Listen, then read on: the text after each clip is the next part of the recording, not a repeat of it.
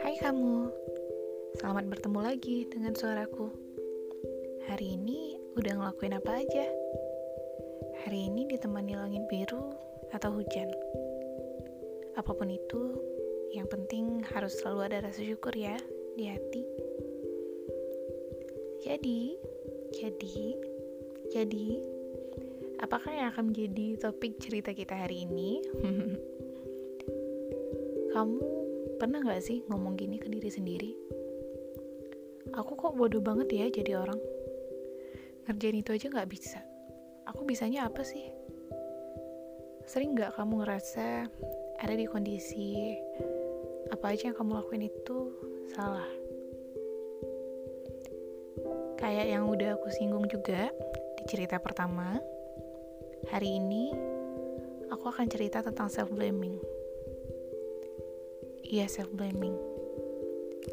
Kondisi emosional saat kita menyalahkan diri sendiri. Nyalahin diri sendiri karena gak bisa mencapai sesuatu, karena sering gagal, karena gak bisa kayak orang lain. Cerita hari ini akan sedikit berbeda dari cerita sebelumnya, karena aku gak akan cerita sendiri, um, aku mau bilang terima kasih juga untuk beberapa teman yang udah bersedia ceritain pengalaman mereka tentang self blaming dan udah ngasih solusi-solusi cara yang mereka lakuin untuk ngatasin si self blaming ini. Semoga kita bisa lebih ngerti dan sama-sama belajar dari cerita mereka.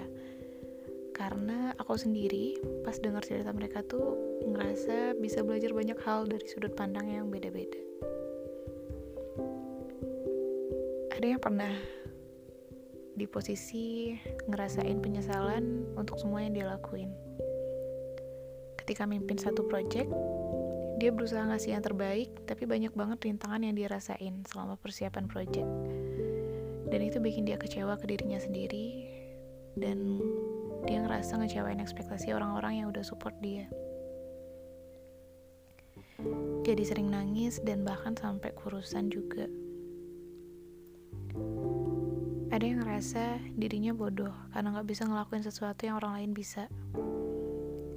Nyalahin diri sendiri ketika gak bisa jaga hubungan sama orang lain. Ada yang emang dari kecil selalu diajarin untuk gak nyalain orang lain. Jadi ketika terjadi sesuatu, dia jadi mikir, apa ini salah aku ya? Bahkan ketika dia cuma punya andil sedikit di masalah itu. Ada yang nyalain diri sendiri karena naruh ekspektasi terlalu tinggi ke orang lain. Ngerasa kalau harusnya dia nggak seberlebihan itu ke orang, karena mengharapkan yang sama dari orang lain itu mendekati nggak mungkin. Ada yang ngerasain penyesalan ketika ditinggal sama orang yang disayang. Ketika papa pergi,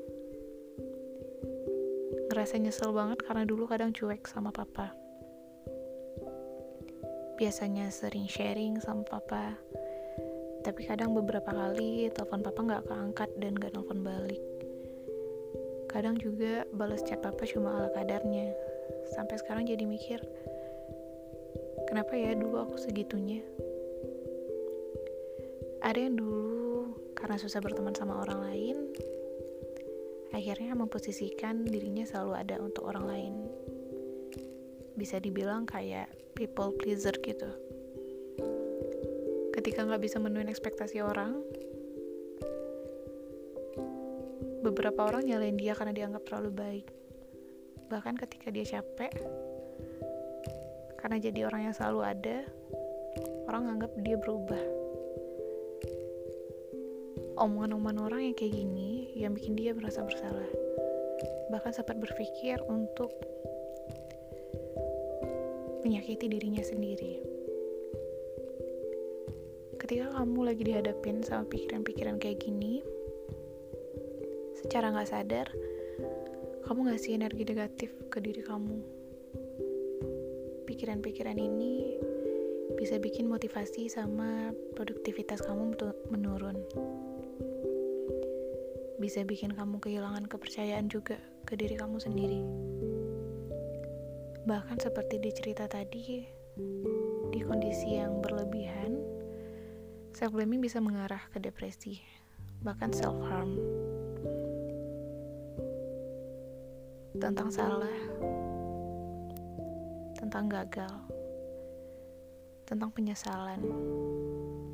Itu wajar kan? Karena gak ada manusia yang sempurna. Gak ada satu manusia pun yang hidupnya mulus tanpa celah. Ada saatnya orang lain lebih maju satu atau beberapa langkah dari kamu. Ada saatnya orang lain dapat kesempatan lebih dulu. Ada saatnya kita nggak bisa jadi kayak yang orang lain mau. Ada saatnya kehilangan jadi pilihan yang nggak bisa dihindari.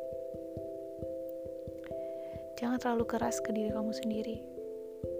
Semua masalah yang terjadi di hidup kamu bukan 100% salah kamu. Bahkan kadang bisa aja masalah yang kamu hadapin itu karena orang lain. Bukan berarti kamu bisa menyalahkan semuanya ke orang lain. Tapi kadang ada beberapa kondisi yang kamu sendiri nggak bisa kontrol.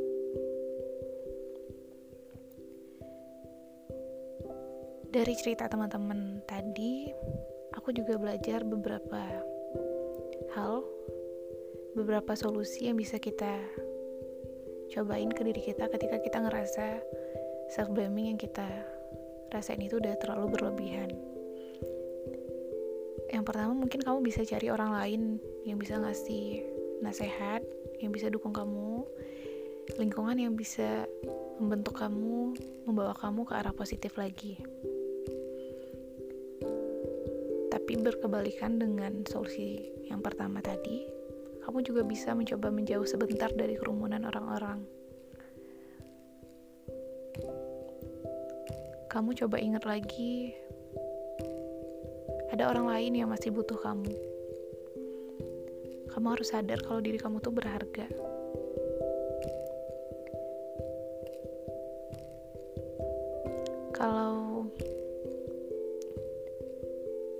Kita ubah sudut pandangnya, kamu bahkan bisa jadiin kesalahan itu sebagai self reflection untuk introspeksi diri. Ketika kamu merasa jatuh dan terpuruk karena masalah, kamu boleh kok, boleh banget bersedih. Malah harusnya kamu memang ngasih waktu buat diri kamu sendiri menikmati sedih. Habis itu, kamu pikir lagi salahnya di mana dan cari solusinya bukan cuma tentang kesalahan, kamu juga harus sadar. Kamu harus mikirin usaha apa aja yang udah kamu lakuin. Kasih apresiasi ke diri kamu, walaupun cuma hal kecil.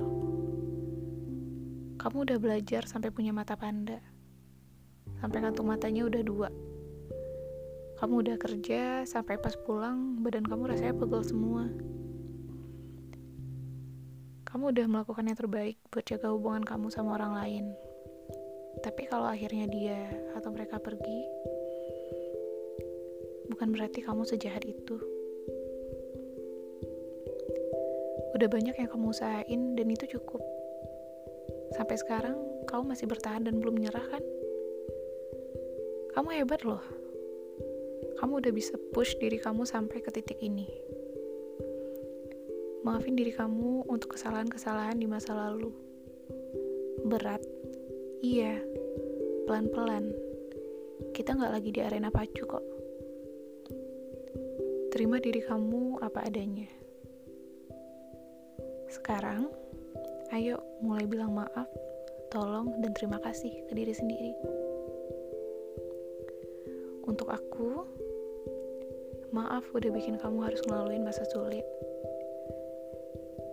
Maaf, udah naruh beban berat di pundak kamu.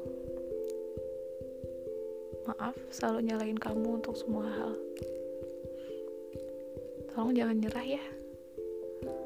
Tolong jangan kehilangan diri kamu sendiri. Terima kasih sudah selalu ada. bahkan saat orang lain bilang gak mungkin. Terima kasih karena kemarin sudah berlari. Kalau lelah dan bosan datang, kita istirahat dulu ya. Besok kita mulai lagi. Aku udah, kamu juga harus bilang tiga kata ajaib ini ke diri kamu.